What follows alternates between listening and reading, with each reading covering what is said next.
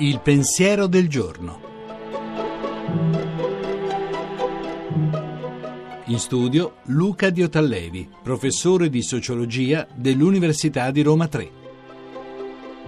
Cosa succede quando qualcuno ci dice ti amo? Oppure dai, ti perdono.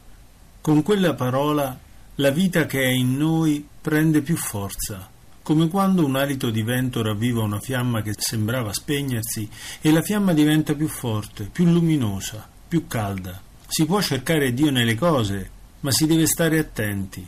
Si possono trovare cose brutte e cattive o cose a caso. Oppure si può cercare Dio nelle parole, e dunque ascoltando parole. Allora è difficile sbagliarsi. Se una parola dà vita, o amicizia, o gioia, o perdono, quella parola è una traccia di Dio. Le parole che danno gioia e vita hanno un tratto comune molto importante. Sono parole che provengono da una carne.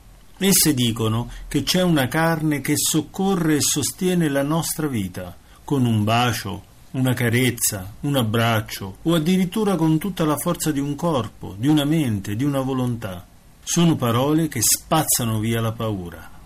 Quando una parola dice la disponibilità di una carne, la gioia che essa dona è l'inizio di un amore. Attenti a fantasticare su Dio, triangoli, barbe o altre cose del genere. Nella Bibbia leggiamo invece che Dio è amore. Questo ha detto la parola fatta carne, la parola di Gesù. Ogni amore è sacramento di Dio. La trasmissione si può riascoltare e scaricare in podcast dal sito pensierodelgiorno.rai.it.